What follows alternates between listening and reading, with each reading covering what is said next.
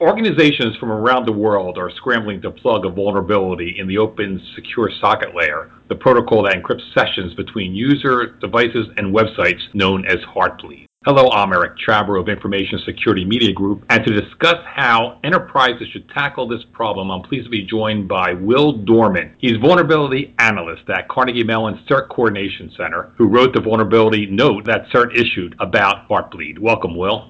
Hi, it's good to be here. You've seen lots of vulnerabilities over the years. How would you characterize Heartbleed? That's a good question. I've been doing vulnerability analysis at CERT for just about 10 years now. We've seen quite a spectrum of vulnerabilities.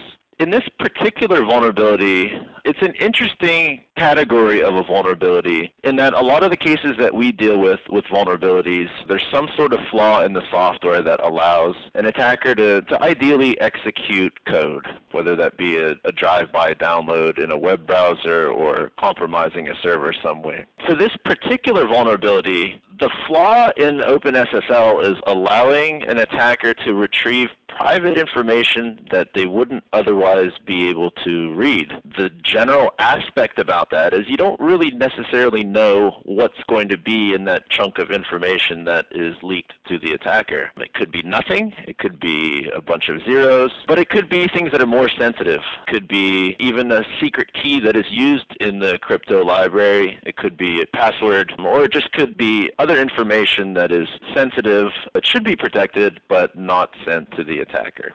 And you know how that came about? This particular flaw is an implementation issue in the OpenSSL code itself. It's really just coding error in the library where they are not properly checking to make sure that the data that is sent to the client is valid. Because of this implementation flaw in OpenSSL, an attacker can simply request a larger size of data and what's happening there is that the extra data is being sent to the attacker where it really should have been the, the data should have stopped at the point where the where the data that was valid has ended. This flaw's been around for about two years. Why do you suspect it took so long before someone identified it? That's also a good question, and, and that's something that, that we deal with frequently in the whole process of vulnerability analysis and coordination at CERT here. It's Almost any vulnerability that we deal with, the, the point of interest is when that vulnerability is made public. So somebody has discovered it, or perhaps a vendor has published an update, and now that information is public. But in any particular case, that vulnerability was there before somebody discovered it. So it's not that the discovery of a vulnerability is the creation or the inception of that particular vulnerability. Almost with, with any case, the vulnerability is there and it just happened to be through whatever luck or research or tools or techniques, somebody happened to discover it. Um, so in this particular case, somebody was looking at the OpenSSL library code and the vulnerability was discovered. But in any particular case, it's kind of interesting to look at the amount of time that elapses between when that code was released and when somebody found it. And in a lot of cases, you can have vulnerabilities that I guess you could call them a sleeper vulnerability, where it's perhaps been there for years and just nobody happened to look at it or nobody had the right technique. And like I said before, in a lot of cases, sometimes it's just dumb luck where you happen to be at the right place at the right time and, and it just happens to come to you and you find it. There's no way to know whether anybody exploited this, correct? That's a tricky part about this vulnerability is that if an organization has some sort of network capture, network monitoring device or software, it's possible that they could go back and look through that traffic and see is there any sort of malformed TLS handshaking going on where there is information leaking. If somebody has what's referred to as a, a full packet capture network logging system, they might be able to determine one, if they were attacked, and two, when that attack occurred, what information was leaked. But because the vulnerability is simply just leaking inf- extra information to an attacker, and it happens in the initial handshake of the TLS, there really isn't any logging that's occurring. You're not going to see an application crash. There's really no persistent evidence that that particular vulnerability was being exploited in absence of any sort of network logging Is there a lesson from this revelation about Heartbleed, about way organizations should go about securing their critical assets, ways that vendors should uh, design products, test products? Sure. It's one of the things that we deal with frequently here the CERT program in the vulnerability analysis aspect in particular. In a lot of different cases, people consider vulnerabilities to be unique and isolated and, and a lot of times they, they consider them to be very important and it's just a, a single standalone sort of event. As for anybody who works with vulnerabilities can attest to, vulnerabilities are not rare. the vulnerabilities are more prevalent than people realize. One of the things that, that we like to do is rather than considering individual vulnerabilities as single isolated events, the, the general idea is to help do things defense in depth, other sort of exploit mitigations. Operate with the understanding that the software that you're using has vulnerabilities in it and have something in place that can help minimize the impact of somebody attempting to exploit that particular vulnerability. Can you give an example? Well, in the, the case of a lot of vulnerabilities that we deal with, it's not really related to this particular OpenSSL vulnerability, but in a lot of cases, you know, Microsoft Windows is a very popular platform where people run software. And in a lot of the publications that I've made and some of my coworkers have made, a lot of vulnerabilities involve memory corruption. So there's some sort of flaw in the software that allows somebody to achieve code execution and there's actually ways that you can help minimize the chance that somebody can successfully pull off an attack by leveraging a memory corruption vulnerability on Windows. And that's a tool that, that Microsoft has released and it's freely available and it is called EMET. E-M-E-T, and that stands for the Enhanced Mitigation Experience Toolkit.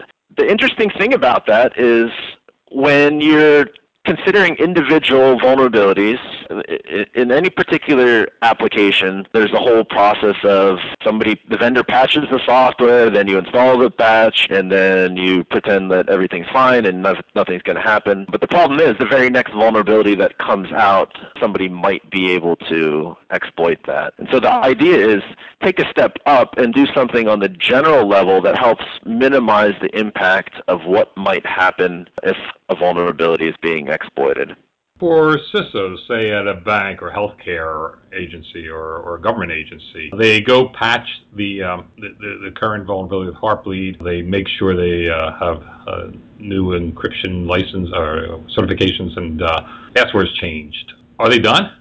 As you can probably guess, and especially people that are, are, dealing with computer security, I don't think anybody's job is ever fully done. With respect to this particular vulnerability, obviously updating the software, I mean, this vulnerability was just made public on Monday, so a lot of vendors are still scrambling to determine if they're affected or if they are affected, get a software update released and making sure that, that it works properly. So a lot of stuff is, is, is really up in the air right now where vendors are just getting to the point where they are making software updates available. The basic thing to do is, yes, make sure you're running software that is protected against this particular vulnerability. And the other thing about it, if, uh, of the, the aspect of the vulnerability being an information leak, like you mentioned before, from, from a really from a perspective to be extra cautious, uh, you don't necessarily know what was lost. So if, if it was a password or if it was a secret key, the really cautious way of approaching that would be to generate a new key, change your passwords.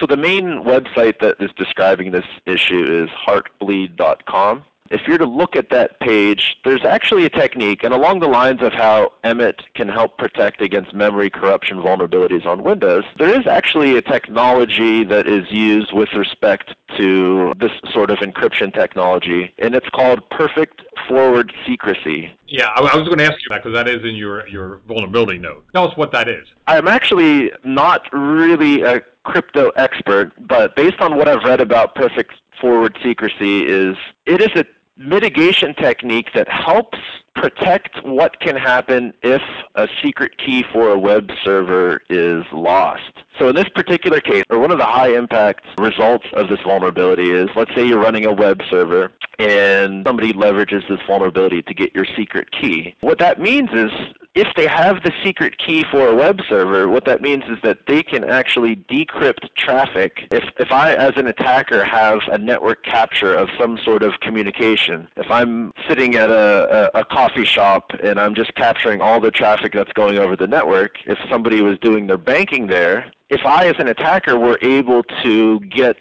the secret key for that bank, I might be able to go back and, in retrospect, I can go back to that traffic and then decrypt it, which is uh, a pretty significant impact here. The perfect forward secrecy is a technique for preventing that sort of thing from happening. The way that that implements that is by having an additional key that it's not basically it is uh, preventing all the eggs from being in the, the one basket of the secret key of a web server. It, it just adds another additional aspect to the to the cryptography process.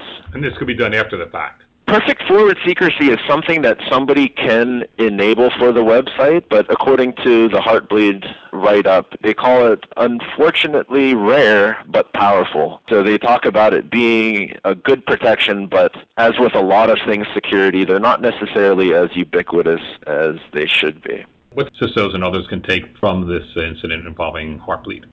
I think one of the things to, to, keep in mind here, and this is a good example of it, and I had mentioned earlier, with a lot of people and a lot of maybe network administrators, the idea is I'm just going to install the patch of make sure I'm fully up to date, and that's all that I have to worry about. In this particular case, and as we had just discussed the whole aspect of changing passwords or regenerating keys, hopefully it, it serves as an example of why people need to kind of consider the bigger picture. And in this particular case, yes, you need to install the update, but there's a lot of cleanup that needs to happen at the end here that revolves around the aspect of sensitive information was leaked, but you don't know necessarily what it was, so you kind of have to take additional steps to clean up after what might have happened. So it's not only just making sure that you're up to date, but also dealing with certain aspects after a particular event like this. But hopefully, at the same time, it might get people to consider the bigger picture of let's do some additional defense in depth, do some things that help minimize the pain when a particular vulnerability like this one is made public, and ideally don't consider that this is a rare event that will never happen again because something like this will happen in the future. And hopefully, having gone through it this one time, we have a better idea of how we can address that sort of situation. Thanks, Will. Okay. Uh, I've been speaking with Will Dormann of Carnegie Mellon CERT. For Information Security Media Group, I'm Eric Chabrow. Thanks for listening.